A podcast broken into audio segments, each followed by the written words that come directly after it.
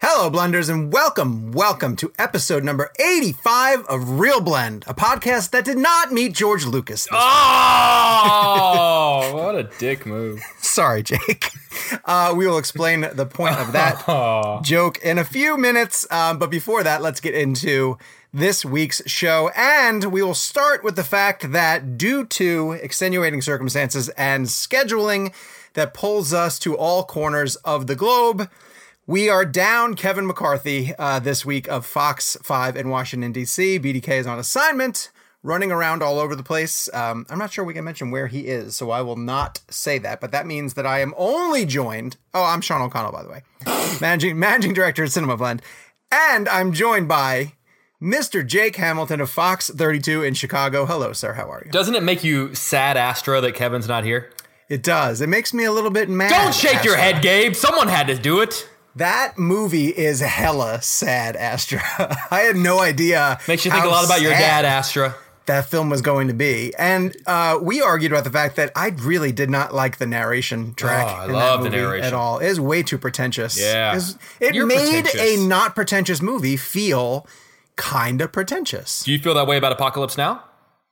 No, for some reason, I think because that's like the standard bearer. Like, that's the one that did it, and so if you're did it right? chasing it, Yeah. Yeah, did it right. Uh, I don't know for whatever reason that just didn't work for me. But Eh, it's a you know, we, we were talking about this. film. Going back to Kevin, considering how crazy our schedules are, don't you find it nuts that we're able to, not to pat ourselves on the back, but that we're able to find a time when all four of us can do this at once a week for for now at this point 85 weeks. I mean, it, it's weird doing it without Kevin, and it just made me think like I'm amazed that that doesn't happen more often. Like we all know what our schedules are throughout October, and you're going to some really cool stuff that we can't talk about. Uh, I'm going to some really cool stuff that I can't talk about. Kevin's in some place right now that we can't talk about, and I'm just amazed that that we don't more often have to do episodes with some of us missing.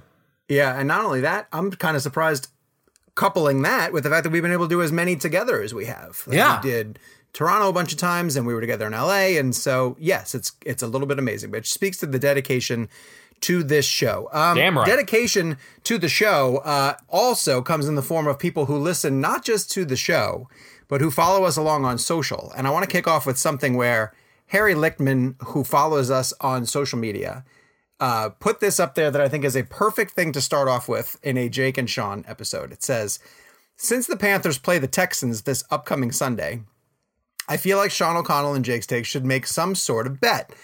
Well, Harry, we agree with you. Well 100%. done. Well And done. And this is actually guys- a perfect for for Kevin not being here because Sean and I are big sports people. We're big football people. We both do fantasy football. And Kevin is a big fan of a lot of things and has an encyclopedic knowledge of many, many, many, many, many things on this planet.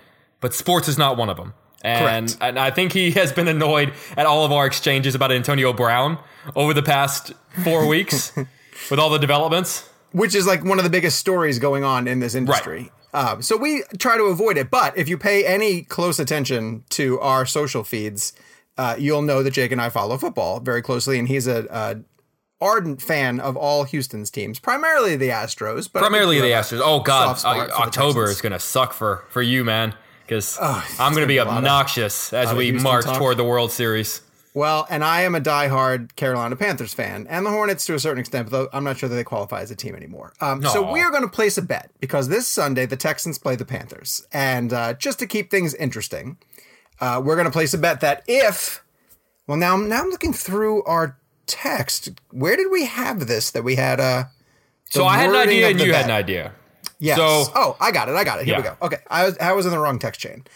If so, here's how it goes down, and you guys can play along at home. It's almost like you're playing fantasy football, but from a real blend perspective. And you could go on the real blend uh, Twitter feed, and you can go on to Twitter, and you can talk smack to both of our teams, and especially during the game, that'll be a lot of fun too. Uh, if the Panthers lose for one week consistently, I will have to tweet the following daily from my account quote, I was wrong, and Forrest Gump is actually a masterpiece, end quote.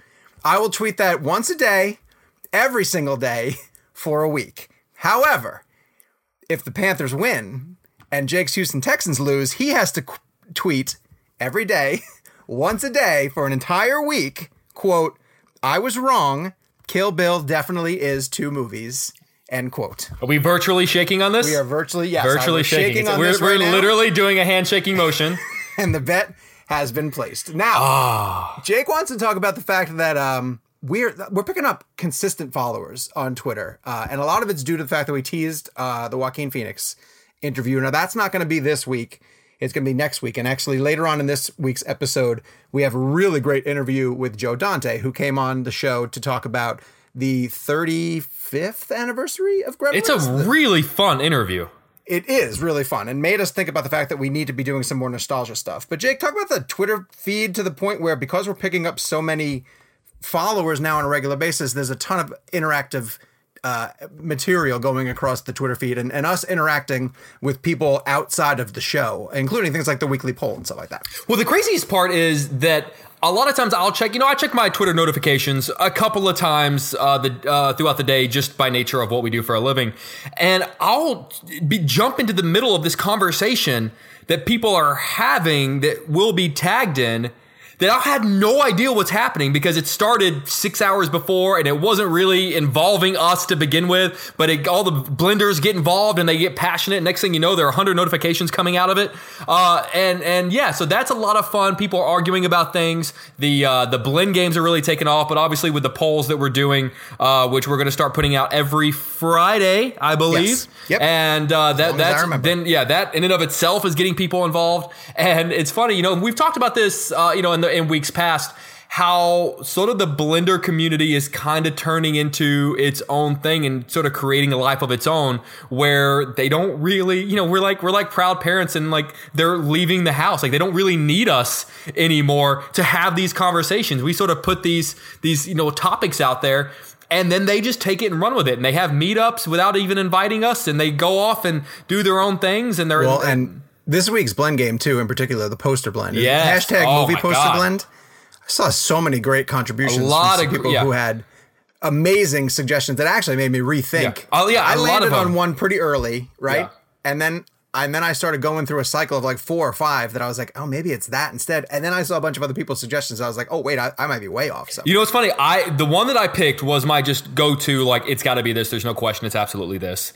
But and th- but I had a random poster in mind that was like this would be if my first one didn't exist. This random poster that no one even remembers would be like my backup, my runner, my number two. And then you posted it on Twitter. And it Oh, was the was episode Phantom Menace? one Yeah. Phantom Menace teaser, and Yep. all it said doesn't it say like it just it's a picture of uh, little Anakin Jake Lloyd standing in front of a wall, and Yep. the shadow that he cast is of Darth Vader, and I think the tagline says like "Never look back" or something like that. And it's I just it's the most chilling. Forget the fact that it's tied to that movie, which it, it is what it is. But that poster, if the movie had been as good as that poster, my God, could you imagine? It's Yeah, just a, it's a beautiful. It's actually one of my favorite Star Wars posters. Period.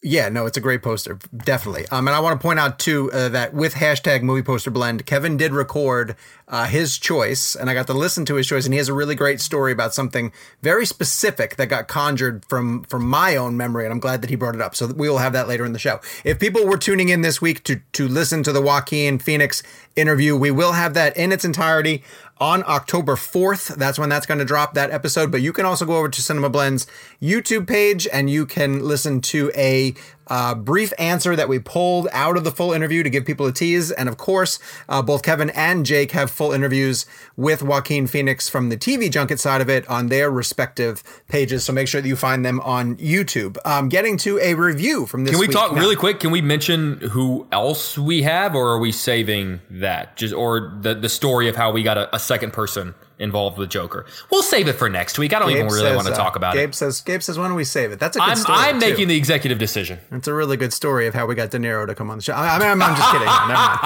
All right, at the top of the It's 20 show, minutes of silence. we've told you guys that we will read reviews if you leave them for us on our uh, iTunes page, or if you wanted to send them to us via email. We're at realblend at cinemablend.com. Of course, you can send them to us on social media. There's various ways that you can get in, touch in touch with us. But this one comes from Rob Gregory, who says, uh, my go-to and favorite podcast slash part of the week.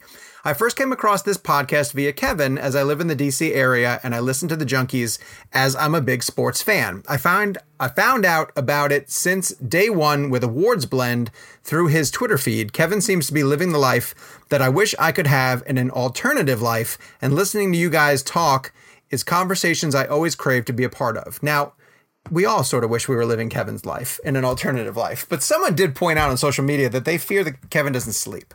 This is something that boggles my mind about Kevin too. Is that that dude is I, I, he's running on essentially Red. Bull and uh and red vines at this point. So I worry about him sometimes. So just think about that, Rob Gregory, when you're worrying about living Kevin's life. Um, as I'm a big sports sleep. fan, cinema is my other big passion. I'm named my son after Cameron Crowe and Paul Thomas Anderson. That's pretty dope. Uh, there's a plethora of sports podcasts, local and otherwise, to choose from. But although I've searched, I've never found another cinema podcast as good as yours or even close to it. Seeing your experiment or passion grow as well has been very cool to see. It would be very cool to have a DC area blenders meetup sometime in the future. Thanks, Kevin, for introducing me to two other very cool, down to earth movie lovers as well. Keep it up, guys, with an exclamation point. Well, so here's the thing like, we really do want to have a Washington, D.C. meetup. And I think at some point in the near future, we will get one together. But also, don't let it stop you from you guys just doing it on your own. If you wanted to reach out to other DC blenders, you know, via social media, tag them all somehow, and uh, you guys can communicate with each other. And then all you gotta do is send us pictures. Like uh, we kind of want to live vicariously when you guys all do decide to meet up together. It happens in Chicago all the time. Now I know we sort of kick-started it in Chicago and got a group of people together, and they all sort of met. Now they do it all on their own. But DC, get together. You know, meet up, pick a pick a bar and what a did we and do it. just see? Like a couple of blenders uh, went to go support a play for another blender that he Yes. was directing. Um, Drove from Chicago to Wisconsin to to support his play. Yeah, which which is amazing. I, I love hearing stuff like that. And the thing is It too is. is it's it's you know they're like little you know I like to think of us as sort of like this little mini family that was created uh, uh two years ago and and by nature of this creation of a family like little other little family pods are creating. So it's a, it's a really cool hey, thing. LA too. LA. I know we have a bunch of people who are listening to us in LA and constantly ask us to come out there. Uh, do something on your own. Pick a pick a bar and and do a blender meetup and send us pictures. That's all I'm saying. That's all I want to do. Also, thank we will all. we will try to do some on our own, but I love that Sean's like, ah, just do it yourself. Jesus, Do it yourself. What Yeah, do you what want? do you need us for? For God's God. sakes. Uh, thank you again, everyone, for the reviews. Drop us reviews on iTunes, uh, and we'll read them at the top of the show. And if you have a review left that you submitted and we haven't yet gotten to it, I promise you we are going to read it. We have not forgotten you. We will definitely get to them all. But we're busy with stuff like this weekly poll, which is a new thing that we've added to the show, where on Fridays we put up a poll and you guys participate in it, and then we bring it to the show and we discuss it. And because Gabe and I got our wires crossed. We have two polls this week because I put up two different ideas, and one of them is going to get us into our first news item. But I want to read the results of the poll that we uh, posted when we knew we were going to interview Joaquin, which is which is your favorite Joker? And Jake, I'm going to give you the four choices, and you'll tell me who came in first and last based on your best, based on your guesses. Okay. Uh, Jared Leto, Mark Hamill, Jack Nicholson, and Heath Ledger. Ledger came in first, Leto came in last. Correct. Way to go. Nice. Uh, That was that was really easy, dude. Five percent for Heath. Uh, oh, all right. Between Jack Nicholson and Mark Hamill, who came in second? I think Nicholson came in second. No, Mark Hamill did. Really? Well, Yeah, Hamill Mark has such like such goodwill toward him. He does. Yeah. Yeah. And he, and you could make the argument that Nicholson is kind of playing himself.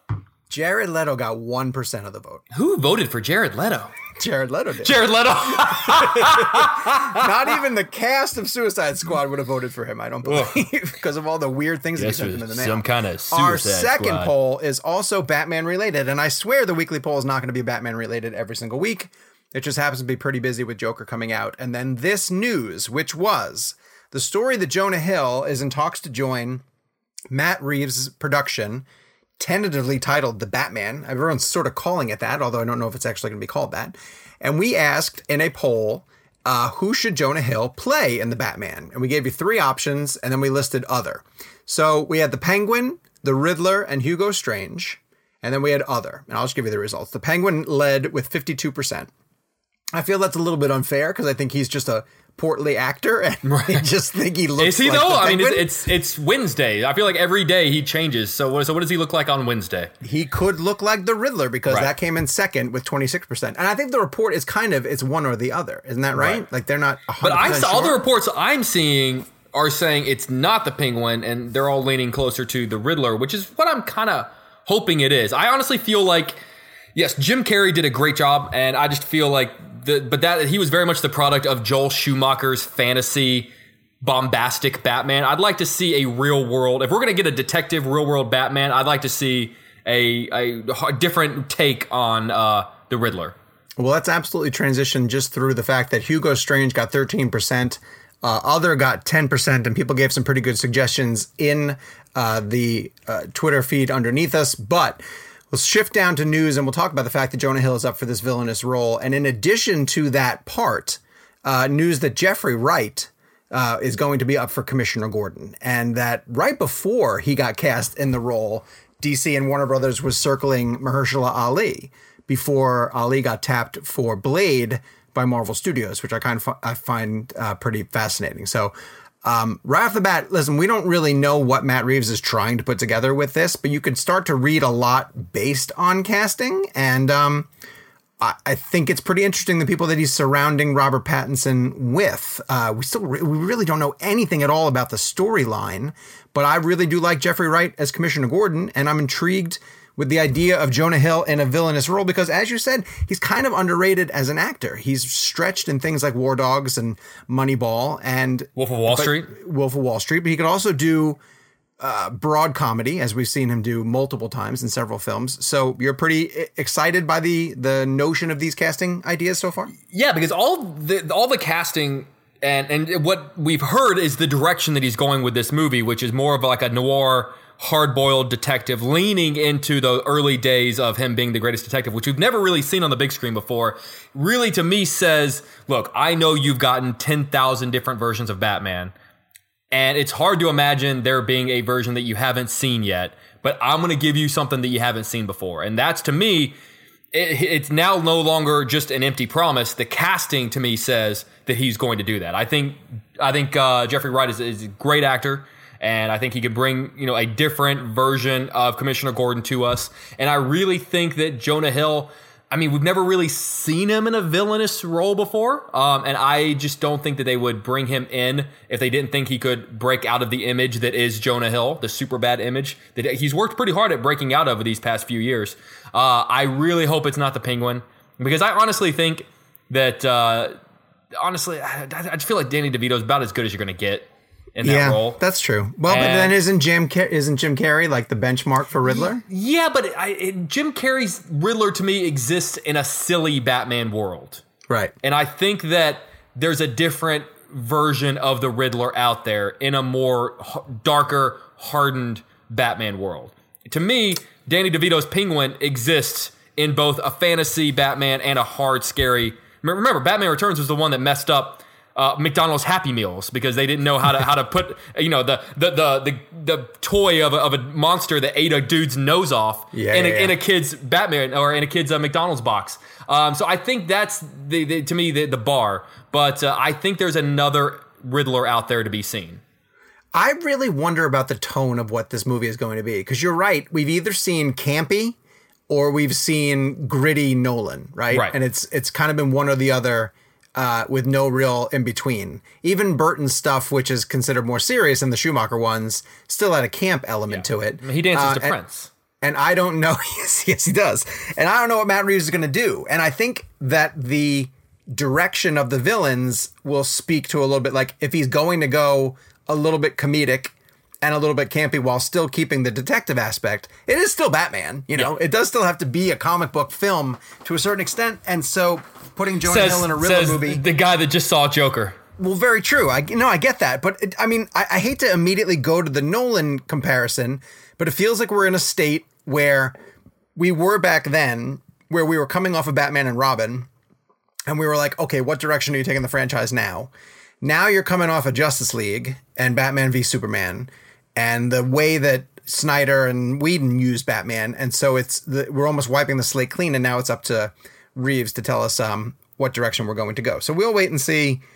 You know, footage. I guess it's footage, and we're so far away from even seeing what that's going to be. But that's the latest cast news. was it 2021? I believe so. Yeah. So it'll be God. It'll be next year before they even start probably shooting it. Well, in addition to here's another movie that's coming out in June 2021 that the studio's trying to get us excited for, and here's where Jake and I get to get into a Done. little bit of a Already scrap. excited. Jurassic Park 3, directed Jurassic- by Jurassic Colin World 3. Trevorrow. Huh? Oh, Jurassic World. World. Jurassic World 3. There already is a Jurassic Park 3. That's correct. Uh, revealed last night on the on the day that we are taping, so earlier this week, whenever you're listening to it, that original stars uh, Sam Neill, Laura Dern, and Jeff Goldblum once again will be returning to the Jurassic World franchise. Jake immediately is excited for this. Oh, and and they say probably in a way to sort of counteract the negativity to Fallen Kingdom, it will be beyond a cameo. It'll be a major uh, role in the story for these three original OG Jurassic characters. Uh, Jake, tell me why you're so excited by the notion that they're back. You know, it's, I, honestly, I don't know because I get that the the past few movies have not been good. I feel like that person in a relationship that hmm. keeps getting dumped or keeps getting cheated on, but keeps going back to the same significant other, thinking this time is going to be different. I like the first movie is is my along with Star Wars is my childhood. It Yes. is I, one of my all time top five favorite movies. Period. And so the I, every time a new Jurassic Park movie comes out, it just taps into that nostalgia, and I get so excited and then so let down every time. But there is something about seeing those three on screen together again that really does excite me. And I really wasn't that excited for the new Jurassic World because I thought Fallen Kingdom was so bad, and I hadn't really thought about the fact that another one was coming out, especially since it's directed by Trevorrow um, who really could probably use a little bit of help right now. But the thought of seeing those three together, like that doesn't excite you a little bit? Seeing Sam Neill and Laura Dern and Jeff Goldblum back on screen together again with a dinosaur? It, it doesn't for this reason. Uh, that gimmick has now been used too many times in too many other franchises. Like what? Yeah. Okay, Star Wars and then what? Rocky, uh, or well, Creed and Creed and was great. Rambo, Terminator, Rainbow exists? Ghostbusters, Terminator's a film? Uh, Bad Boys. I mean, it's like an endless parade of if you're still alive and you had a franchise, Indiana Jones 5, which we're gearing up for. You know, it's too many times the idea of just, hey, the original cast is coming back.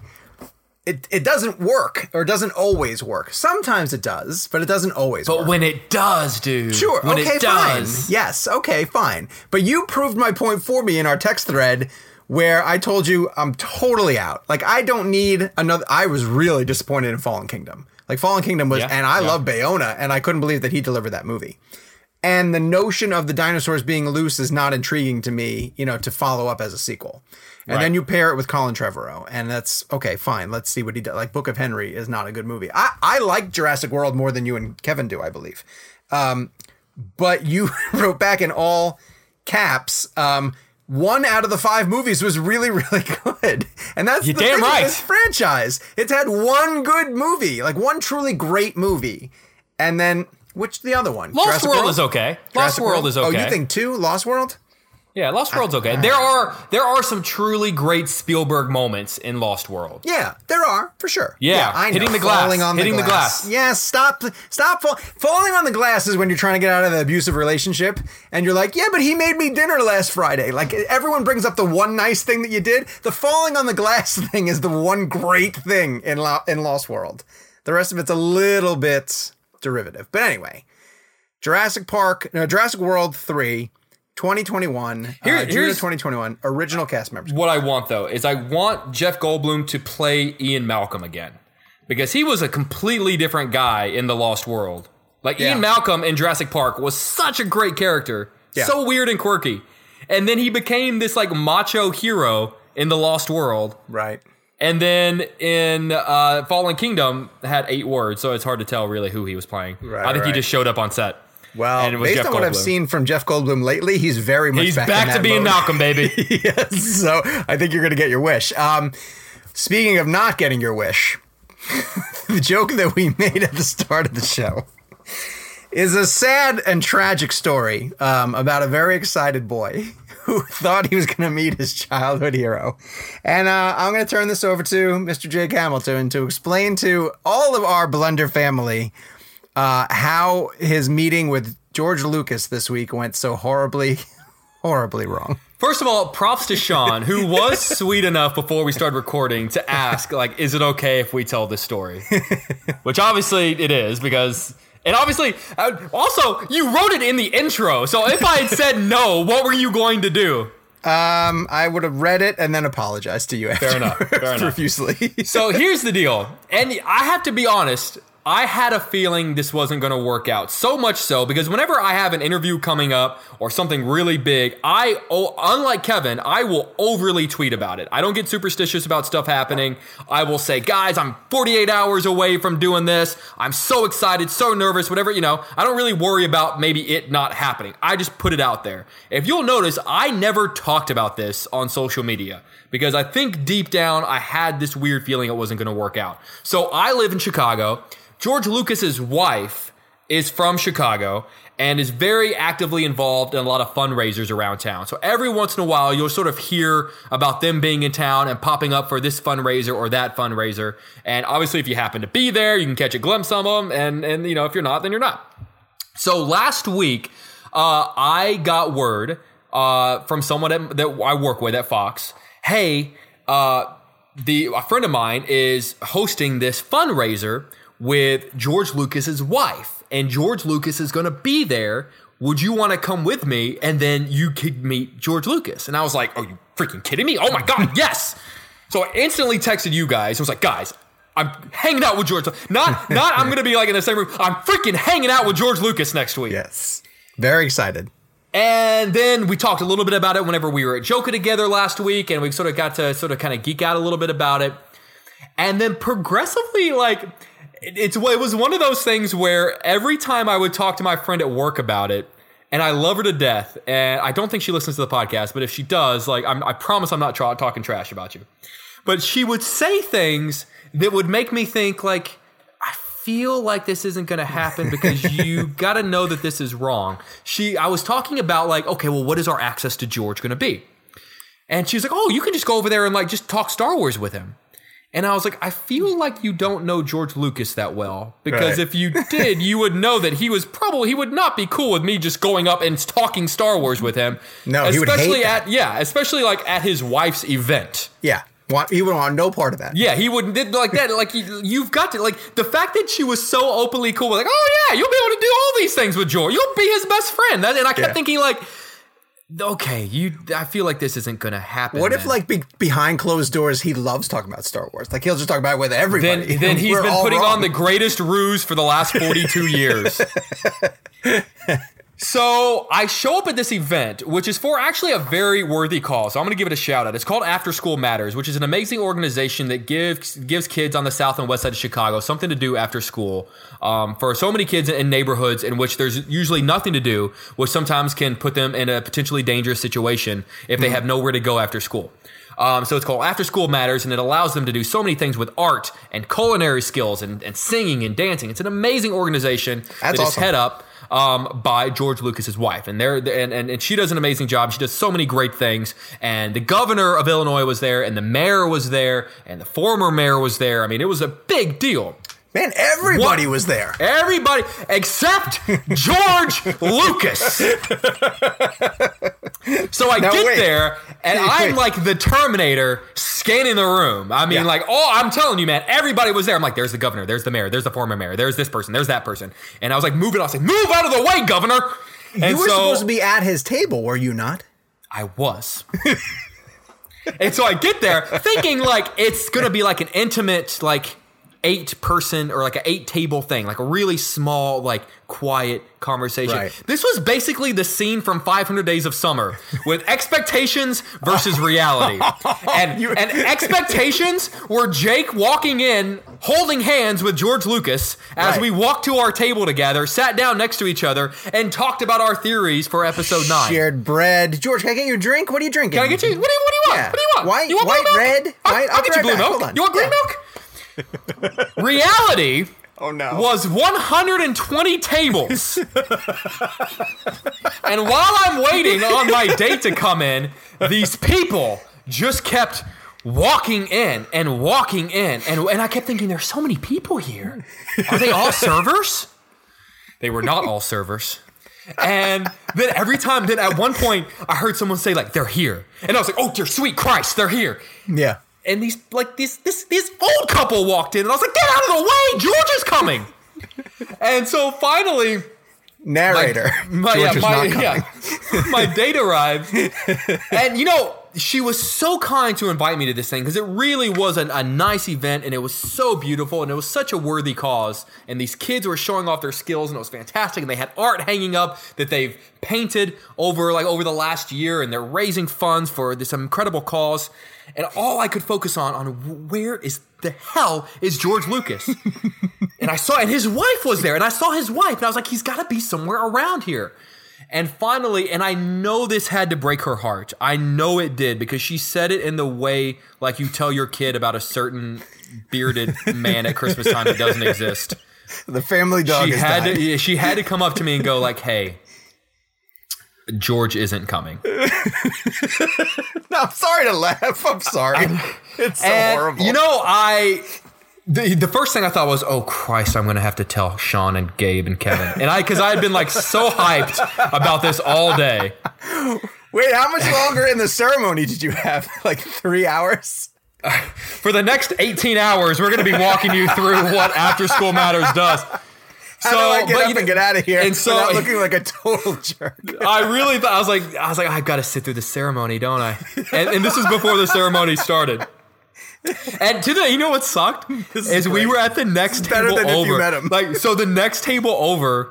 Okay, granted, like it was like a like, like you know maybe like 100 120 tables. Sure. And we were at table 30, and table 31 was his wife. So, in theory, table 31, right next to us, is right where. So, yeah, I wouldn't have been at his table, but I would have been sitting next to his table. Dude, was there a little there. placeholder that said G George, Lucas G- with G- an empty plate? And, and you know, here, here, I was thinking about this later, you know, because I saw, because I gave it, it kept me up all night last night.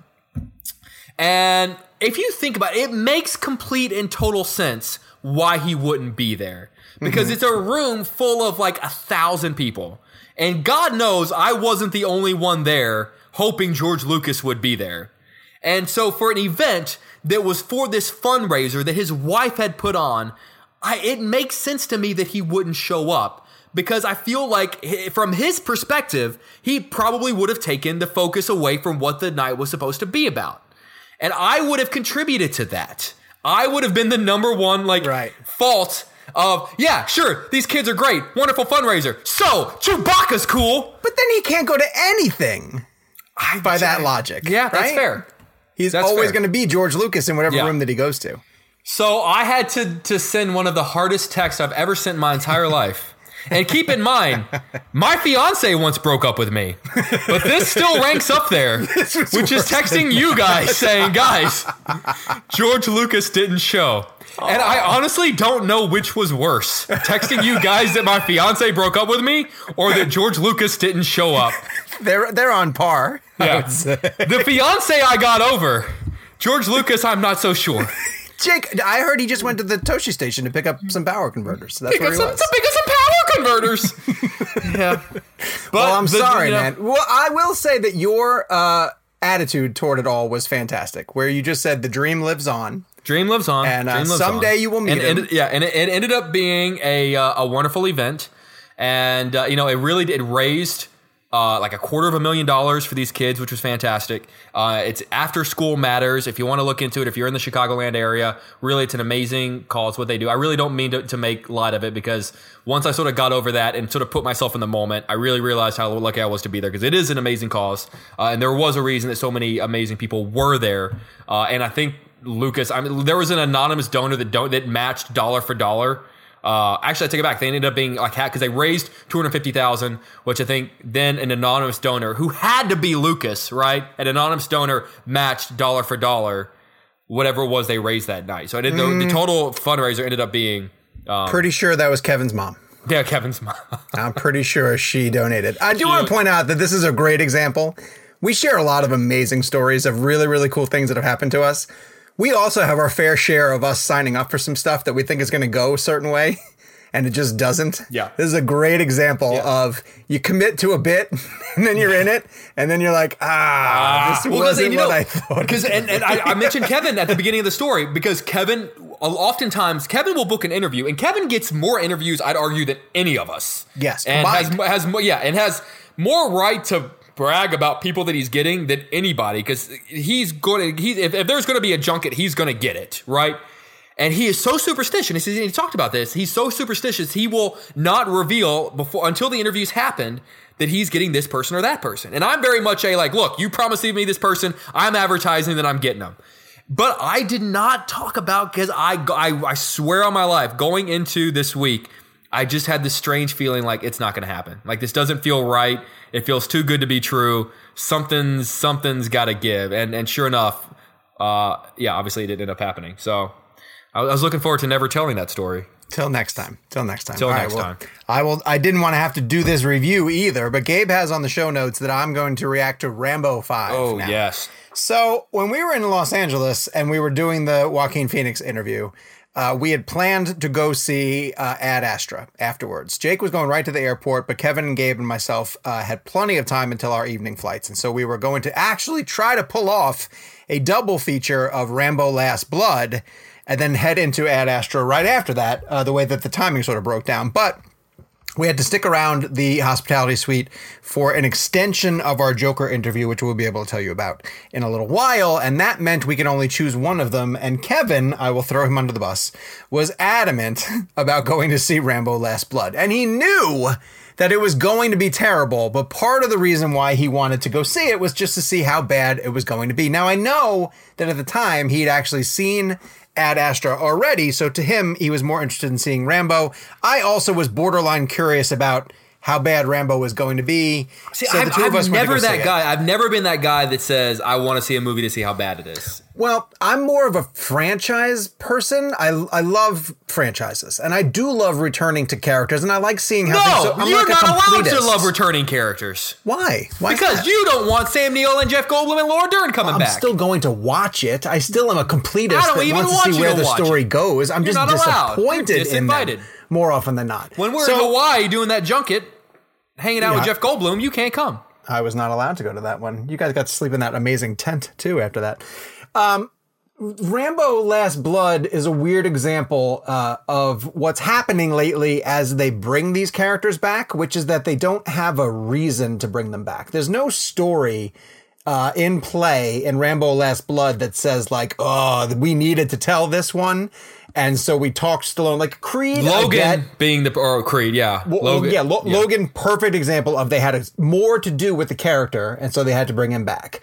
Um, Creed, you had to bring Rocky back because you were going to tell the story of Adonis. Great. Rocky Last Blood is more like here's a character that you once knew doing some random stuff for just about 90 minutes to kind of call it a movie. And someone solidified this description of it and they nailed it when they said it. And I wish I can give them credit, but I just saw it on Twitter. It was like they concocted one set piece, which if you've seen the trailers, it's him uh, setting up all these traps in the tunnels underneath his house. Um, and then forgot how to build a movie around that set piece. So it's literally just Stallone bumbling through a bunch of scenes until they've run off enough minutes to get to that final bit. Now, it's not so poorly constructed that you, you know, that you dismiss it completely. It's still it's okay by standards, but it's no more than like 2 stars out of 5. And there is one montage in the middle of it that was so there's two things in it that made Kevin and I laugh out loud uh, in this theater. One, there is a, a blatantly obvious driving shot um, from a point of view of somebody in a car, and you could tell that it's a green screen all around them, or a, like a moving screen behind them. And it's shot from the exact same angle of like pointing at the driver's side, and the person's got the car window open and it's blowing their hair, but you know they're not on a road at all at all. And the minute they showed it, we both looked at each other like, oh my god, look at that shot, it's horrible. And like 30 minutes later, they did the exact same shot with a different character in a different car. And it was the exact angle. And we both were like, are you kidding me? He's doing it again. And then later in the film, there's a montage. And and the Rambo movies used to be known for their montages, like especially him suiting up for battle. But this wasn't that. This was three of the characters were in different locations in the story, and they did like a 10 scene montage that just kept cutting back to where they were. So it was like Stallone in a um, prison. The lady who he's helping back home, but she was like cleaning the kitchen and standing out on the front porch and doing some stuff. And then the villain who was kind of like moving around his lair. And the montage was just like 10 scenes cut together of just reminding you, oh, here's where the characters are before we get to the, the big conclusion. Kind of a joke, pretty laughable. And yet, if you told me he was going to make another one, I wouldn't be surprised in the least bit because it opened to pretty decent money and it looked pretty easy for him to do. He's not doing a whole heck of a lot in these. It's called Last Blood. How can you do another one? Listen, I understand that these are supposed to be the final movies in all of these franchises, but um, they keep coming back for some reason. I, Arnold, would you probably, go see another one? Yeah, I'd probably go see. It. I mean, if I'm being totally honest, I yes, love that you just it. completely just trashed this movie and then went, yeah, I'd see another one. That's Listen. that's basically me with Jurassic Park. Yeah, no, I get that. I'm I'm still holding out for a fifth Lethal Weapon, and I'm still holding out for that Oh last God, wouldn't that be great? that last Die Hard movie that they want to make, the year one that now sounds like it got killed in the Fox Disney merger. There's a bunch of titles that got wiped away in the Fox Disney merger, and uh, and uh, I think the Die Hard one that they're going to do. Gabe says they should call it Rambo Six New Blood. Ooh, maybe he could, like, train- Well done. Saint, tra- train a child. The next he generation. He had Jonah Hill. Jai Courtney. Oh, Fresh Blood. That'd be a good one. All right, this week Blood. in movies. Uh, you didn't see The Day Shall Come, did you? I did not, Did you see Abominable? dude. All right, you did see Judy. I did Uh, see we- Judy. We talked about Judy on the Toronto podcast. If you go back a couple episodes to where the three of us got together in Toronto, the guys were able to talk about that. But specifically, Jake, get into um, the Oscar chances of Renee Zellweger because it, I'm hearing that she's legitimately the front runner in the actress category. Yeah, not just the front runner to be nominated. I mean, we're talking like the front runner to win her second Oscar. Uh, I thought she was phenomenal in the movie. I, I find in these biopics, biopics are actually one of my like least favorite genre of films. Yeah. um, just because. Yeah, and and I tend like the thing that I always say usually when a biopic comes out is I like the performance more than the film. I always find the film to be like eh, but say well you got to see it just because person X is fantastic. Yeah, Um, that's fair. And and I think she is phenomenal. Uh, it does change the way you look at Wizard of Oz, and, and I, I didn't know a ton about the final few years of, of, of Judy Garland's life, but Renee Zellweger, I mean, she is. I mean, she, she's been kind of off the radar, off the map for the better part of 10 or 15 years. But remember, the early 2000s, late 90s kind of belonged to her. I mean, she, Yeah. there was a period where, I mean, every Oscar she was nominated. She finally won with Cold Mountain. And I'd really, li- I think she has a lot of good. I don't think she lost any goodwill in that time in which she kind of dipped away. Um, I think people are excited to have her back. And say what you want to about the Oscars, people's perception of you is a big part of of of your your play in the game. Uh, people, I think people are excited to have her back. Uh, I'm hearing that a lot of the Academy screenings for Judy, they're starting to ramp up and they're starting to happen in Hollywood, are very well received. And I'm seeing a lot of images out her out there of her uh, already kind of playing the game, if you will. I see a lot of pictures of her going around and shaking hands and kissing babies, and Yeah. she seems to get what you have to do. And I think she sees a moment in her career that uh, she is trying to make the most of. And I say props to her because I think the uh, performance is worthy of the acclaim and worthy of the attention. And I, I'd love to see her kind of back in it. I'd love to see a, a resurgence for Renee Zellweger. Well, I don't think these roles come around that often, too. And I think Yeah. she kind of maybe going through this dry spell, and I think she kind of took herself out of the running She for did a lot of roles. Yeah. So it wasn't that the industry overlooked her or anything, but she's got to understand that these roles don't come around all the time. And so when you do get a role that you're really proud of and you do the work that you're really proud of, um, I could see her understanding I, I probably need to back this. And you're right. The the biggest thing I'm hearing as they're screening it really early is that she's at the screenings and she's doing the Q and A's. And this, again, fair or not, is very important uh, for a person's chances. It's funny. We were reporting. I don't know if we said it on the show or if we were just talking uh, amongst ourselves about Brad Pitt sort of initially saying he might not campaign as hard for Once Upon a Time uh, in Hollywood or Ad Astra if he were to get into the running for that one. He kind of backed off that a Yeah. little bit and saying, no, no, I'll be out there. Don't worry. But the season can be extremely Yeah. long. I mean, it can be now until February. I mean, he's been he's been kind of making the rounds with Once Upon a Time in Hollywood since Cannes. Yes. So you got to Oh, you got to yeah, wow. imagine from his perspective, like that's a lot of handshaking and kissing. I mean, I, I get why he wouldn't. Well, you got to imagine that dude's tired. But because in his downtime, when he's not doing that, he gets to go be Brad Pitt. I know And it's to be you rather exhausting do being that? that handsome. I would rather You would do know. that. Yes, it is. I'm telling you, from a first person perspective, it's very, very hard. So Judy is out in theaters uh, starting this week. I would recommend it. You would recommend it. I'm definitely going to go out of my way to see it, um, prim- primarily because I'm hearing how amazing Yeah. she is in it. Um, now for a movie that has been in theaters uh, for the past 35 years, off and on. And again, this is something that we're going to potentially try to do more and more down the road, which is a retro type of review tied to something that was really important to us uh, in the past and is potentially celebrating uh, an anniversary. And for this one, it's Gremlins. Now, I freaking love Gremlins. It's such a great 80s horror comedy. And as I mentioned in this upcoming uh, ep- uh, interview with director Joe Dante, it's the sh- it's the movie that I use as my kids' gateway to horror.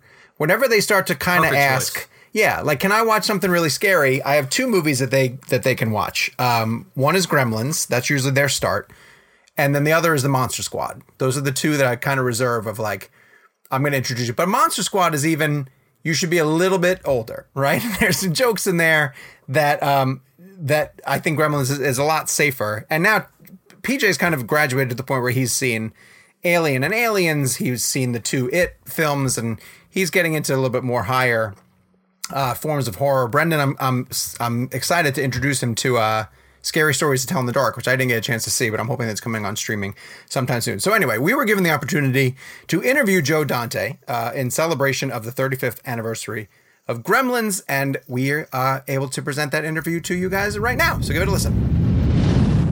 Guys, we are so excited here on the ReelBlend podcast to be joined by legendary director Joe Dante, and we are able to speak to him about Gremlins, which is celebrating its 35th anniversary. Hello, sir. How are you? I'm just fine. Oh my gosh, we're so happy to have you on here. Uh, obviously, a seminal film uh, that that we all grew up on and has had tremendous legs over the years. But I want to take you back to opening weekend. I think a lot of people might not even realize that you guys opened the same weekend as Ghostbusters, another film that's had tremendous legs over the years. Can you just tell me what that opening weekend was like? How competitive was it between you guys, and and what was the fanfare like surrounding both films? Well, it, wa- it was competitive in that both movies were kind of uh, new in the sense that they, they there weren't a lot of other movies like them before, and uh, we were uh, competitive in every market, but we won in New York because. Uh, Ghostbusters, Ghostbusters had snarled so much traffic while shooting in New York uh, that New Yorkers were pissed at them. And, uh, and so our picture did better in New York. Uh, but generally, uh, uh, Ghostbusters outdid us a little bit all over town. But uh, it was it- still they were they were both phenomenons. And uh, for me, it was only my you know third picture, and I was uh, pretty amazed that uh, uh, it was such a huge hit. I mean, we were we were all gobsmacked by the fact that it was so popular. Joe, obviously for you, the word Amblin uh, implies a, a certain movie studio, but these days it's used as a compliment, uh, sort of a throwback. When a movie comes out and people go, oh, it's sort of like an Amblin movie, it kind of implies that it requires kids to maybe be a little bit more mature, maybe grow up a little bit more, maybe it's a little bit edgier or scarier. Uh, what does the word Amblin mean to you these days? And do you think that maybe the kids' movies, the family movies that come out, don't have that fun edge that they did whenever you made something like Gremlin? Well, you got to remember, Amblin made its uh, reputation by making pictures that weren't just for kids. They were family movies in the best sense. They were pictures that you could bring your family to, and everybody would get a little something different out of it. And yes, they weren't afraid to be edgy, and, uh, and they weren't afraid to create the PG-13 rating. They weren't, weren't weren't planning on it, but they did anyway with Gremlins and, and uh, Indiana Jones having its heart heart ripping scene. Um, but uh, and uh, those pictures became staples, and you know there was Harry and the Hendersons, there was uh, Batteries Not Included. I mean, there, you know, it was a whole series of those kind of fantasy pictures that uh, really did speak to the to the the kid in all of us uh, during that that that decade. Uh, and that's, I think those pictures are one of the reasons why the 80s is to today's generation what the 50s was to my generation, which is something that you look back on fondly because that was a formative period. And when you in, infused a lot of the ideas that, uh, you know, followed you through life. I, I want to follow up real quick because you actually did touch on something I wanted to ask about, which is the creation of the PG 13 rating, which is uh, a lot of people say that you and, yeah, like you said, Temple of Doom are responsible for that. How were you told you just made a movie that we're, because of the movie you were made, that you made, we're going to create an entire new rating for? Well, it was it was the writing was sort of on the wall when the complaints came in. Uh, you know, the, the, the, the, the trick was that the ad for Gremlins, which was sort of a blue background with a box with a fuzzy hand coming out of it, um, was I think intentionally created to look like the ad for ET. And mm-hmm. uh, since the ad line was cute, mischievous, cuddly, and dangerous, or whatever it was, uh, it was sort of a blatant attempt to try to ride the coattails of ET. And as a result, many parents brought their kids to what they thought was going to be a cuddly, cute boy and his dog kind of movie. And it is a boy and his dog kind of movie up to the point where the dog turns into a monster. so uh, they were they were surprised to see that the, the, first half of the movie was all lovable and cute, and and they thought that was great. And then the the first gremlins turn into monsters, and all of a sudden the tone changes. And I, I have to tell you, I mean, even at the first screening for the studio, uh, they were kind of appalled because they liked the first half of the movie so much that when it got gruesome, they, uh, they, they, their reaction was kind of like, well, these gremlins are kind of disgusting, aren't they? I mean, they're blowing their nose on the curtains, and they're, they're, there's an awful lot of them. I mean, maybe we should cut some of them out. And uh, Spielberg said, uh, I, I think correctly, he said, well, we could cut, cut all the gremlins out and call it people, but nobody will show up.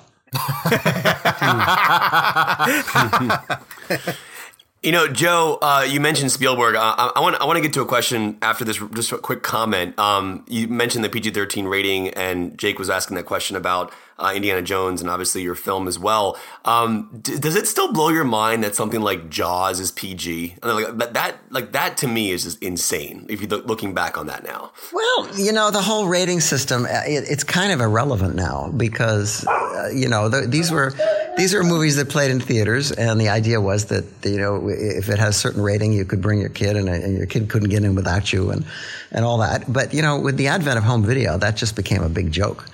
Uh, because not only were kids always sneaking into R-rated movies in theaters and probably still do, but uh, there's no way to police what a kid is going to be able to see anymore. So the, the, the whole rating thing, which was supposed to be advisory, uh, it became kind of a trap for filmmakers because the studios were so religiously adherent to it uh, that they they went around sort of you know Bowdlerizing the movies, trying to get certain ratings that they thought were better for their the bottom line. Uh, but in the end, none of it really mattered. And, and, and some pretty good movies got kind of sliced up uh, in an effort to try to appease the rating system. Whereas, in fact, the rating system was always kind of, you know, uh, useless, except for the fact that it got rid of local censor boards. People forget that, uh, you know, in, in most parts of the United States, before the rating system, movies were subject to individual, individual cuts based on whatever pr- territory they were opening in because they had censor boards, and there were people whose job it was to make sure that the same movie that opened in Ohio uh, wasn't going to be the same movie that opened in New Jersey. They would have come after your kitchen scene, Joe. they would have said no, no gremlins in the microwave back in the day. Well, I think the gremlin in the microwave was always a very controversial scene in the movie because uh, do-gooders, I call them, uh, said, well, you know, this is bad for children because they'll put their little brothers in the microwave and they'll put their poodles in the microwave. And that always struck me as a specious argument because made by, made by people who don't really understand or like kids. Because children are not stupid. And uh, one of the things that, that filmmakers often do to their detriment is to talk down to kids. Uh, at American International, they had a, a, a bromide, which was that uh, an older kid will not watch anything a younger kid will watch, but a younger kid will watch anything that an older kid would watch. And so they made their movies for older kids, and they got the whole market. You know, Joe, um, one thing I'm fascinated, I'm, I'm a huge fan, I think a lot of people are, of practical effects. Um, and the idea of how you made these films at the time period you did, uh, to me is a, is so interesting because you had to make them the way you had to make them because that's all you had available to you uh, in the sense of like CGI not being a massive thing and not even a thing at all at that point, I believe. So I'm curious for you uh, how you achieved the effects with the Gremlins, but also um, specifically the microwave scene. Like, do you remember what you guys actually exploded in there? Um, but like, what what specifically do you remember about the animatronics? If you like, and, and how you were doing the puppets and things like that with with the uh, with the Gremlins? Well, we were kind of inventing the technology as we went on because there hadn't really been a puppet movie of that size uh, made by anybody but Jim Henson. And this was a different kind of movie. Um, because of the complexity of operating the puppets, uh, the sets were built up on uh, stilts, and the puppeteers sort of lived in a sort of an underground community under the sets. Uh, where they could, you know, uh, watch everything on monitors, and they could, uh, you know, pull their levers and wires many of which, uh, you know, kept the gremlins from, you know, falling down and uh, got them to look like they were doing things. And sometimes it would take more than one puppeteer to do just a gremlin facial expression. Uh, so there was a, a, tremendous amount of effort involved, and plus we had to hide the puppeteers. It's not like today with a, an extra take you could eliminate them by CGI. You had to you had to put them behind the wall. You had to put them behind the chair. You had to hide them uh, in the frame in order to get the, to do that stuff. So uh, it was a very arduous process because we discovered there were a lot of things in the script that they were supposed to do that just weren't weren't going to be possible.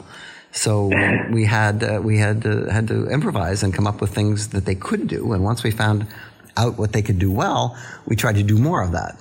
Um, and so uh, it, it's the, the, the, microwave scene was in fact a, uh, a gremlin puppet uh, that um, had a, a, a, explosive in it, and um, it blew, blew, a lot of Jello and and, uh, and, and stuff inside this microwave, and it yeah, it was a, it was a pretty good effect. We only had to do it once. That's amazing. Thank you for sharing that. Cause I always was always curious, kind of what was what that was made of, and I, am glad you only did it once. Though that's pretty cool. All right, Sean, go ahead, buddy. Well, just to follow up on on that before I get to my next question, Joe, real fast is the scene that that always gets me is of course after the pool, uh, which is such a brilliant way that you've already established. You know, water is a detriment and then you have the gremlin jump into the pool. It, was it a form of stop motion animation when you have all of them emerge from the shadow and they're all walking down the street? It's an incredible effect, and it's one of my favorite shots in the film. The uh, the, the, the gremlins walking down the street uh, are indeed all uh, stop motion puppets, which we had a whole bunch of them made, uh, and. Um, if you'll notice in the scene, uh, there's a scene, uh, there's a, a, noise on the soundtrack where they, as if they've broken a light, like you know, thrown a rock up at a, at a, a street light. But what actually happened was that in the middle of the, shooting the scene, a light blew out and they the the animators went, "Oh no, we got to start over." And I said, "No, no, no, just just keep going, and we'll put a sound on the soundtrack and make it look like they they broke something." That's awesome. Um, I'm also curious too because nowadays sequels uh, for films are basically confirmed.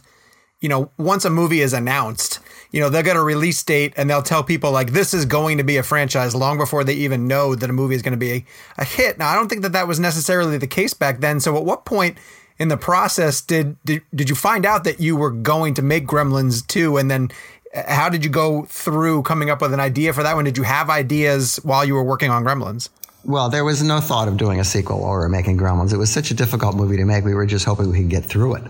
Um, and of course, the fact that it turned out to be a big hit was a surprise to everybody, including the studio, maybe especially the studio.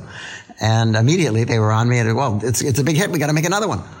And I was exhausted. I mean, this was a really difficult movie to make. And I said, I've had enough with Gremlins. I'm not going to do any Gremlins. You guys do the Gremlins. I'm going away.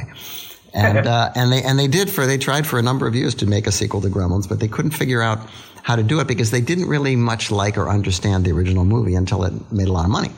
So uh, finally, they came back to me and said, "Well, you know, we, we can't figure out how to do this ourselves. So if you'll come in and give us a Gremlins movie for next summer, we'll let you do whatever you want." And I I must say I couldn't. Uh, resist that offer and and happily the technology had improved so much in the five years that we were able to have the Gremlins do a lot of things that we could never even imagine them doing in the first picture. Joe, we hear a lot uh, about the word producer, and, and for a lot of people, it can be kind of ambiguous because it can imply a lot of different things. Sometimes producers just throw money at a movie, and sometimes they're really actively involved in the creative process. Uh, when it comes to Steven Spielberg, can you talk about what his involvement uh, in the movie? What, like, was he on set with you, or was he sort of uh, guiding from a distance? What, what what was his engagement with you? Well, Steven owned the company, and this was the first picture uh, for his new Amblin uh, company, and he wanted to make it as a low budget horror film, and that was what I had been specializing in, and that's why he called me in. Uh, it became apparent uh, when we started to figure out how the Gremlins were going to work that this was going to be a difficult movie to make cheaply. So he went to the studio, and it became uh, a Warner Brothers picture. Um, but he was busy uh, planning and making Indiana Jones at the time. So my, my producer was Mike Finnell, who I'd worked with before, and he was the one who was on set with me and solving all the problems that show up day to day. Uh, and Steven was basically set up everything. He was involved in the casting, was involved in the script, and then he went away while we were shooting to make his picture. Uh, and when he came back, we just sort of showed him what we had because uh, he'd been away during all that period. And I do remember him occasionally. Uh, I was in the back row, occasionally during the movie, he would hit his hit his head with his hand. As if, what is this? Um, but he liked the movie. He, li- he, liked, he liked the movie. I don't know if it was exactly what he expected, but uh, he was very supportive. And uh, when the studio didn't quite understand it, he supported us and said, no, no, let's have a preview. Uh, of, of Joe's version of the movie because they were they had a lot of ideas, like, which mainly involved cutting out gremlins. Uh, and uh, and it was a big. The, the, preview went extremely well. It was the greatest preview I've ever seen. And um, and then they, they, suddenly realized, oh my God, this picture might be might make a lot of money. We better make some toys. Uh, and so they they put a rush on these uh, on, on, this Hasbro deal that they had to make uh, Gremlin toys. And they, they put out a tremendous amount of merchandise, most of it pretty good, in a very short time. So they were able to really capitalize on what turned out to be a sleeper hit. You know, Joe, last question for you. We uh, we talked a lot about ratings um, earlier in the interview, and I'd be very curious to know if you could make uh, Gremlins with an R rating. Uh, what scene do you think would be the most fun to see kind of go as gory as you possibly could go with it? And what would you what, what, do you think you would do with it if you if you were able to do it with an R rating? You mean a new Gremlins or an old or the old Gremlins? Yeah, you take whatever scene from the original Gremlins and and turn it into an R rated sequence. Which one would you want? Boy, uh, I don't remember there being that much gore uh, in the movie. Um, in the microwave scene, there was a, a, a big close up of a gremlin with a kitchen knife sticking out of him that the mother sticks in it, uh, which was which was fairly gory, and they made us cut out. Um, and then in the uh, the scene where the science teacher gets killed. Uh, there was originally a close up of Glynn Turman's face with hypodermic needles uh, sticking out of it. Uh, and they that that eventually was reshot so that there was just one needle and it was in his butt. Um, but but there, there, really I don't there, I don't think there are that many opportunities uh, in the movie as it stands to make it that much more gruesome. Well, Joe, I'll tell you that as a parent of two boys, uh, Gremlins is my gateway into horror for them. Uh, they each have at different levels. They they get very curious about the genre, and I'm always like, okay, good, I got the perfect one that I'm going to show you guys to to get you kick started on that road. So for that reason alone, uh, we thank you so much for your contributions uh, to did film you history. Already, did you already show it to them? Oh yes, they've both seen it. Yes. Did you fast forward through the Christmas scene? The, the... Um. Yes. yes. In both instances, yes, I, I always, did. I always ask people, you know, when they say how how old should my kid be when I show him uh, Gremlins, I always ask, does he still believe in Santa Claus? Yep. And, and if I'll they do, you, then you have to either you have to fast forward through that or just don't show it to them. You're exactly right. Um, they both still believed at that point, and so I had to skip over that scene because I didn't want you ruining it for me. Perfectly them. understood. but thank you so much for your time. Uh, Gremlin celebrates its 35th anniversary. We are thrilled to have uh, Joe Dante with us. Joe, thank you so much for joining us. Thanks. Thank you. Thank you. Thank you.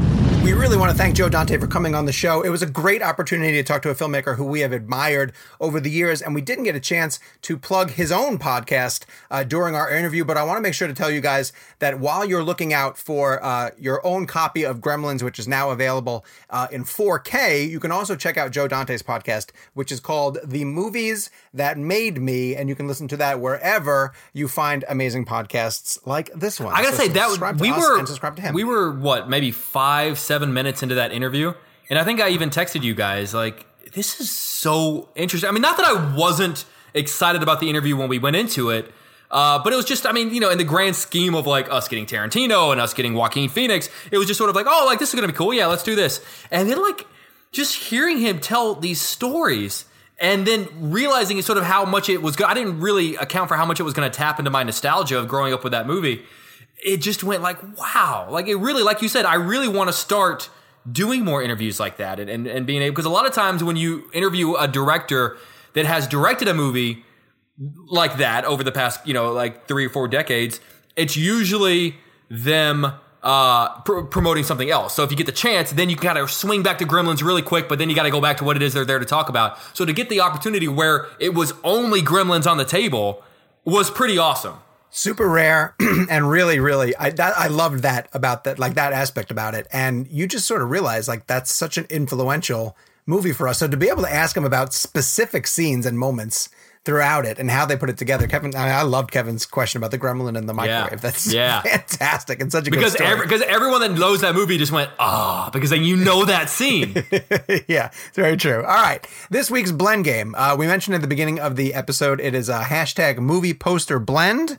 Uh, this was a very difficult one. And again, thank you so much for you guys on social media for participating. What a wide had- range of reactions, man. Oh, such great ones too. I mean, it, this this made it even more hard to choose, and so you'll see. I kind of went off the board with my pick, but you get to go first, Jake. So kick us off with your favorite movie poster. I feel like you're gonna groan at mine, man. I feel like you're gonna kind of roll your eyes a little bit because Well, I, made a rule. I made my rule was no floating heads. No floating Like, heads. I just I think floating heads are lazy. Yeah, And floating by heads are floating heads I mean like the Goodfellas poster, which is the three heads, you know, at the top. That's an iconic poster, but I wouldn't necessarily call it a great poster.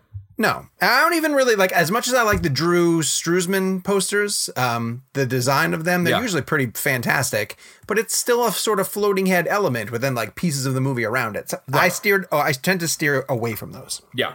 Um, well, my favorite poster of all time, and and whenever you pitched this last week, I knew instantly what it was going to be, and there were a couple that I, I kind of went through, and I was like, but maybe, but no, I kept going back to this. It's the Jaws poster. Yeah, no, I, that- I think fine. it's, That's- you know, I fine. think it for me it represents. I mean, I remember that being sort of the first poster that I hung up as a kid because the, the yeah because the the movie store down the street, Movie Land. it I didn't have a chain down the street from me at a place called Movie Land. Uh, he gave me like his old faded copy of it because he got a new one. So he gave me the one that had been in the window for a while, and I kind of hung it up. I just think that that's such a snapshot of such a terrifying moment. I mean, what you're looking at is the split second before someone dies. Yeah. That that's what that is. And that image, you could show that image without the title. I'd argue to 95% of people on this planet, probably 99% of people in this country, and say, name the movie, and they'd be able to do it. You could do the silhouette. Yes, just a silhouette. You could describe it, and they would be able to do it. And I, I just remember- think, yeah, There was a time when I was interviewing Will Smith for Men in Black, and he was talking about that franchise. And he said the silhouette of the Men in Black was as big as like the silhouette of a Coke bottle around the around the world. You know, that he went to places that people shouldn't have known him, but they knew the Men in Black silhouette. And I was like, ah, you know what? That's and that's so true. If you can advertise yourself with just silhouette. the silhouette of yourself, you're something special. Yeah. And that shark, obviously, yeah. of course. It's it's. I think it's a beautiful poster. It's a. I mean, it's beautifully drawn. Uh, it's it and it also represents so much more than just that movie. It represents this era of the '70s that that that was birthed from it. This this this summer blockbuster.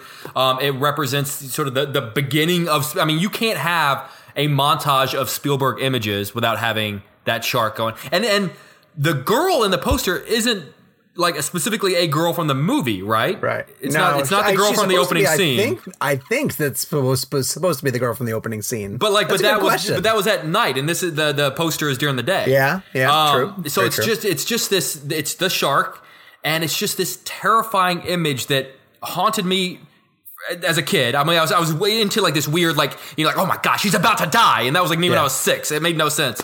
Um, but I I love that poster. It's genuinely. I mean, I, I picked it as my my '70s blend. I picked Jaws. Um, so it's just it, it's everything that I want and need a movie poster to be, and I don't think for the rest of my life I'll love a poster as much as that one.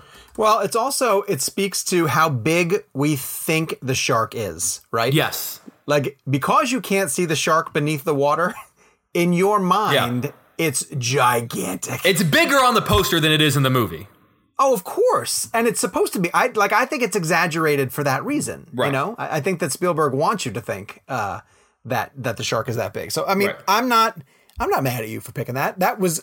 I'll tell you the truth. I said to Gabe behind the scenes, um, my pick is probably Jaws, but if Jake picks it, tell me because I don't want us to have the same one. And uh, Did he tell you? He told me. Yeah, he told me. Damn I it, you- Gabe. I, I knew you were going in that direction. And I had a couple other ones that I was going to go with anyway um, for this reason. And so I cycled through. Jaws would have been obviously one of them. I shared the the Phantom Menace one too because that really was one for That's me. a great poster. Such a great poster.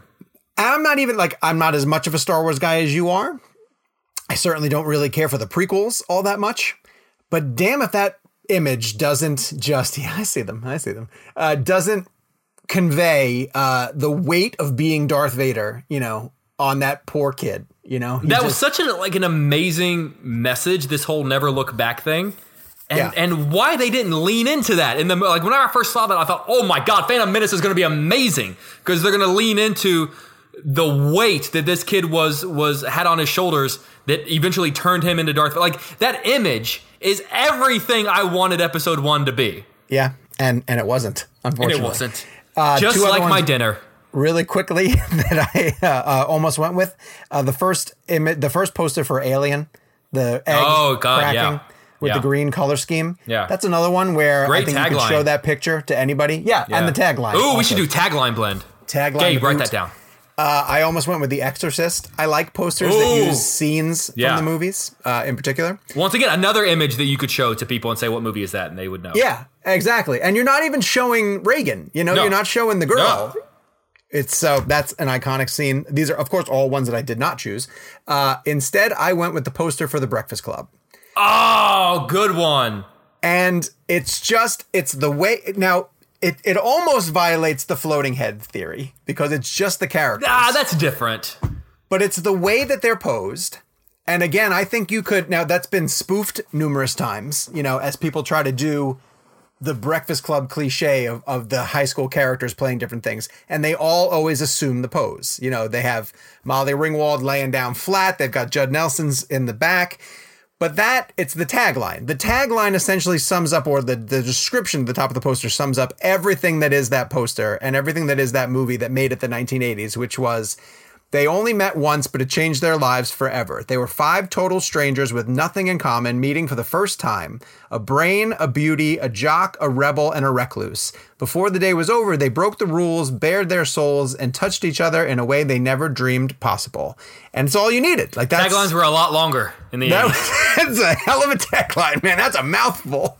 But it's John Hughes. He got like half the script. back in that day. And it's what I love about it is even just seeing them posed there, you know everything about them. You know, uh, and maybe it's just it's your association to the film. Uh, but I think that that is a seminal poster and a seminal photograph of a outstanding cast. So I went with uh, I went with the Breakfast Club. Now, Hi, you'll you'll appreciate the story. I was on uh, I was on a date last week, Nice. and the song someone drove by, and the song uh, "Don't You Forget About Me" came on. And you know, I did like the, the fist pump in the air because like that's what you do. You hear that song, and you got to do like the the freeze Sure. frame. Yeah, yeah. And and oh, no. her response was like, "Oh, it's the song from Pitch Perfect." no, And I was like, no. No, okay. Not only is that wrong, but in pitch, it's the only reason it's in Pitch Perfect is because he's referencing the Breakfast Club. Like that's the whole point. Is that he's mad that she hasn't? Isn't it like she, he's mad that she hasn't seen the Breakfast Club? Uh, I, am not sure. That's the whole thing. And then she like, and then she, Perfect. it's oh god. All right, listen. Well, in tradition of when someone cannot make a show, uh, Gabe asked Kevin McCarthy to record his pick for movie poster blend. So we will play that right now and So for the listen next to it. four and then hours, you will be listening to Kevin. telling you about his favorite movie poster. Here is Kevin McCarthy. Hey guys, yeah, I wanted to chime in on the movie poster blend game and this was a tough one because when you when we first announced it on the show, I was more inclined to go one way. And now that I've thought about it, I've kind of found a more personal route in regards to my choice. But, uh, you know, we've done trailer blend before. And one of the trailers that I always bring up that I always loved was Face Off, uh, which is where you had a, a, trailer where you start on John Travolta's face, you spin around um, as he's becoming Castor Troy, and it ends on, you know, Travolta's face still, but it becomes the voice of Nicolas Cage's character, Castor Troy. So I actually ultimately, originally decided on. Does that even make sense? Ultimately, originally decided on the uh, poster for Face Off because I thought it was cool that it was two uh, it was two faces combined into one eye in the middle, and that one eye in the middle. I always wondered whose eye it actually was. I mean, I, you could probably look at it closely and tell by the color of the eye. Uh, I'm trying to remember now the exact, or they maybe they blended it together, which would be kind of cool. But that poster was so simple yet so effective because it explained the entire film genuinely in one cool little image, uh, which I thought the marketing on that film was pretty brilliant. Um, but because these games actually end up having a personal angle to them, I decided that I was going to go along with a personal story from mine. And this is going to sound strange and probably sound out of left field, but when I was in college, you know, I think we all experienced this in college, uh, where at least at George Mason University, there was a poster day they would have every once in a while where they would set up a shop in the main area at George Mason called the Johnson Center. And that's kind of where I actually started first seeing my movies that I would review as a film critic. Uh, so below on the bottom level was like a Johnson Center cinema. And then above that was, uh, you know, a common area where they had all a bunch of food and Taco Bell was there, the bookstore that I worked in. And across the hall, there was like this essentially like a store that was that you could it was like a pop-up shop area. So people could go in there and put in different types of sellable items whether, whether it be computers or books. And sometimes it, they did a poster sale. And you know in college when i was in college the, the big posters you had on your wall were like fight club uh, posters like uh, the big lebowski. Uh, but one poster that I'm almost certain I maybe brought from home because I used to work at a movie theater was a poster for a movie called Lord of War. And it's simply a picture of Nicolas Cage, but his entire face and you know neck area is made out of bullets and shell casings and I just thought it was such a brilliant poster because there is so many different things happening with that poster specifically the the themes of the film, the idea of what Nicolas Cage's character was doing in that movie. It's a really underrated movie. If you haven't seen it, I highly, highly recommend it. Um, but it's just a really clever poster. Again, not anything particularly brilliant, but just more of I like what it says about the film within the poster itself. And anybody who walks by that poster from a distance is just going to see a picture of Nicolas Cage and then the title Lord of War. But as you get closer to it, you can see the bullet shell casings and the bullets. And like even like his hair is made out of like bullet shell casings. And so to me, it was just interesting. I thought it was a really clever poster that I of a movie that I didn't think got a lot of recognition. And I that's probably my favorite poster. And primarily because it was above my uh, bed at, in college in my townhouse, and I would always show it off when people would come over. Uh, that was a poster of mine that I was very proud of. If I remember correctly, I think I may have gotten it from uh, either that poster store and or when I worked at uh, AMC, but I'm pretty sure it was the poster store because I don't know why else I would have had it in college at that point. But anyways, I'm rambling. Uh, miss you guys and love you guys. I hope you guys are having a great show. And uh, yeah, talk to you guys soon. Dunkirk. The part that I love about Kevin's story is where he brings up those poster galleries that they used to have on college campuses. And that's exactly what you would do. You would go down to that poster gallery, usually in a student center somewhere, and look for a poster that you could hang on the wall. And there were two main ones uh, that were prevalent when I was in college. One is uh, John Belushi from Animal House with the college sweatshirt, obviously. And the other one, for some reason, was De Niro in Taxi Driver with the um, mohawk and the army jacket. As terrifying as that image was, That was a huge one uh, for when, and then the year it came out, a lot of people started posting the uh, Usual Suspects poster up on their wall, Yeah, which was the I feel like lineup. Scar- I feel like um, Scarface became a pretty Oh, that's another poster. huge one. Yes, that's another really big one. So, all right, um, audience picks. Amanda Young picked Apollo 13. Oh, that was Great a poster. great poster. The one that's Yeah. just the moon. Yes. Yeah, yeah, yeah. Really good one. Um, Clement Bryant picked Inception, which is another really good one. Uh, Danny Gertch and Mac Rowden both chose Silence of the Lambs, which is a really good image. iconic with the and- iconic butterfly image, on yeah. the mouth. Yes. And several people, of course, chose Jaws, including uh, Christian Odland, Kalina, and others. Flo. Oh, this was a good one. Flo chose Ides of March, which is the uh, Ryan Oh, Gosling, the, the Time Clooney. magazine. Yes. Yeah. The fold. Really well done. So, um, great, great selection. one of the, that's actually one of the few times I brought up because you know, you know, whenever we do the junkets, they Yeah. have the posters behind us. That's actually one of the few times I talked about the poster in the junket Oh, room because it's such a cool post, and it it's weird how I, I've studied that poster for a, a couple of times actually, trying to figure out whose face did they manipulate to make it match so well because it matches perfectly, and it both of their faces look right. Like Right, doesn't right. look like they messed with either of their. So Did you ask them that? I'm trying to think because Clooney didn't do that junket, and uh, I think I who did I? I want to say I talked. He I didn't may- do that junket. Didn't he direct it? Yeah, yeah. That's Clooney, lame. Clooney stopped doing junkets for a while. He's he's now back doing them, but he stopped doing them for a while. Anyway, He got um, burned after Leatherheads. I remember that. I know he stopped doing them after Leatherheads. Yeah. That's unfortunate. because I think his Um, mentality was, "Why am I spending all this time promoting movies that don't do well?" Yeah, they don't do well. He's back doing them now, though. He is back doing them. That's good. He's a good interview when you can get Great interview. He's a great interview.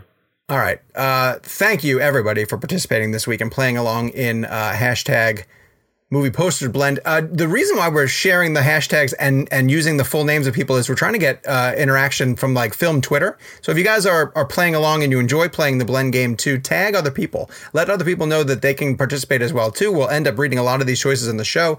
The, I, we've said this multiple times. The best marketing that we could potentially have is you guys who enjoy the show, uh, telling other people who who really like it. And if you want a great example of using the poster to get a good answer out of somebody, tune in next week when we have Joaquin Phoenix telling us an amazing story about shooting the scene uh, in Joker where he's dancing down the stairs. And it really, it's, it's it only the way that Joaquin can tell it. I, I sent So- a tease, and and if you don't want me to re- release this part, you can cut it out later.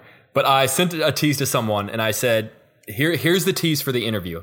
At some point during the conversation, someone shouts the phrase "Fuck you, Phoenix," and I won't tell I won't tell you who said it or what the context is. But that phrase was said, and it was one of my favorite interview, uh, favorite moments in the entire interview. It's tune in next week to find out who it was. And while you're at it, appropriately enough, we'll be playing hashtag Joaquin Phoenix blend next week. Oh, Now. Gabe, can we use Joker or should we take Joker off the board for it? Yeah, we can use it? No? Don't yes, we can use it. All right, fair enough. So we can use Joker for hashtag Joaquin Phoenix blend. Uh, and you all can You know, use there are a Joker lot well of too. good So, man. There are a oh, lot of good. So many. So many. Even I mean, like her, honestly, like we were talking about signs. He's so good in signs. signs. Swing yeah. away, Meryl. Vill- I think he's great in the village too, to be honest with you. Village, yeah. Gladiator. I think. Oh yeah, obviously Gladiator. Do you, ever, do you Um, remember that movie he was in, Eight Millimeter? Was he in that that long ago with yeah, Nicolas Cage? With Nicolas Cage, yeah. Because everyone thought it was gonna be like the new Seven, and it was like this really like dirty, like you want to like take a shower really- after. Remember how yeah, weird it was? It was all really snuff. nasty. It's a great premise. Yeah. But the movie is not great. Well, we'll we'll get into uh, hashtag Joaquin Phoenix blend next week. You guys can let us know on social media what your picks are. Use hashtag Joaquin Phoenix blend. Just follow us. Uh, on social media at, at ReelBlend. Um, you can also send your picks to reelblend at cinemablend.com. You can follow the the guys in particular on social media. Jake is at, at Jake's Takes. Kevin is at, at Kevin McCarthy TV, and I'm at Sean underscore O'Connell. Go to ReelBlend on Friday, where I promise you we'll be posting uh, the next weekly poll, and you guys can vote in it, and then we'll discuss the results next week. And of course, drop us a review on iTunes, and we will potentially read it at the very top of next week's show. You can also send us that review to reelblend at cinemablend.com. Uh, next week, we're going to have the Joaquin Phoenix interview. Please let it's us good. know what you it's thought. really good. it is it's a ton of fun. We got 30 minutes with him and um, you know, we thought he might be a little touch and go and he wasn't in the least bit. We ended up having a really good time with us. Um, but I was going to say, tell us what you thought about the Joe Dante interview because if you guys enjoyed that, if you enjoyed us going into uh, a deeper dive on an old film, we kind of want to know that if that's something you guys want us to pursue because we enjoyed it and I think you guys will probably dig that conversation. So let us know uh, via social media or send us an email. And again, What uh, if we get a bunch of reactions that was like, no, that sucked? yeah, that sucked. Well, then we'll stop doing it. Like, we, get, we get Zemeckis for Back to the Future, and we're like, nah, man. Can't do it. Oh, Wait a second. That'd be pretty great, actually. Is there an anniversary of that? We need to start looking at anniversaries. That that seems Yeah. to be the way to do it. Oh, I want to get McTiernan to talk about the first Die Hard. Can we do that? That'd be great. All right, anyway, these are ideas. Yes, Gabe's telling us to wrap it up. Do we still yell Dunkirk if Kevin's not here? No, Dunkirk. It just doesn't feel the same. Can, can we shout the name of our favorite Nolan movie? The Dark Knight! No, Uh, if I've learned anything, it's that if we break tradition, people go freaking nuts. The listening to this show. Prestige. That was lame. no? All right, Dunkirk. Three, two, one. Dunkirk! Dunkirk! Doesn't feel right. If you break tradition, people go nuts. This is the story of the one. As a maintenance engineer, he hears things differently. To the untrained ear, everything on his shop floor might sound fine, but he can hear gears grinding or a belt slipping. So he steps in to fix the problem at hand before it gets out of hand. And he knows Grainger's got the right product he needs to get the job done, which is music to his ears. Call, clickgrainger.com, or just stop by. Granger, for the ones who get it done. When you need mealtime inspiration, it's worth shopping Kroger, where you'll find over 30,000 mouthwatering choices that excite your inner foodie. And no matter what tasty choice you make, you'll enjoy our everyday low prices, plus extra ways to save, like digital coupons worth over $600 each week. You can also save up to $1 off per gallon at the pump with fuel points. More savings and more inspiring flavors make shopping Kroger worth it every time. Kroger, fresh for everyone. Fuel restrictions apply.